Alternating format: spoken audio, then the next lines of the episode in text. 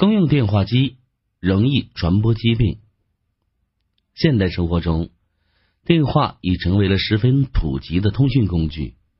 从家庭电话、办公室电话、街道旁的自动电话亭里弄口的公用电话，可以说，我们人类几乎每一天都要与电话打交道。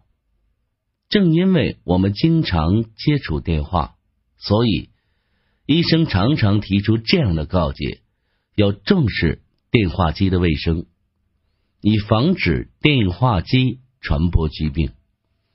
为什么电话机也会传播疾病呢？原来，一架电话，尤其是公用电话，每天会被许多人使用，而打电话人中间有健康人，也有带菌者或病人。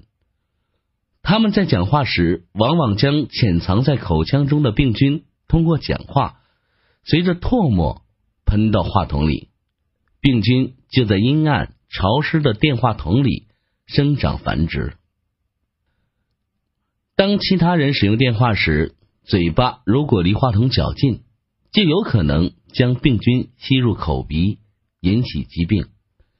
据医学家对公用电话乙型肝炎表面抗原的检测发现，电话机阳性率高达百分之四，说明电话机受乙型肝炎病毒污染的情况不容忽视。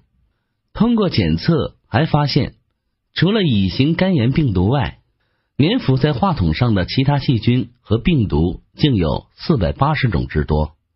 一般来说，使用频率越高的电话机，所带的病菌也就越多。由此可见，电话机已成为传播疾病的重要媒介。为了预防电话机传播疾病，平时要经常对它进行消毒。打电话时要注意口与话筒的距离。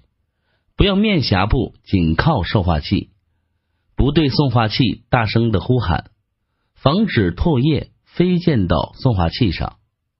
除此以外，有呼吸道和消化道传染病的人最好不要直接打电话，而健康人在打完电话后，应该将手洗干净后再拿食物吃，然后有条件的话可以使用电话消毒膜。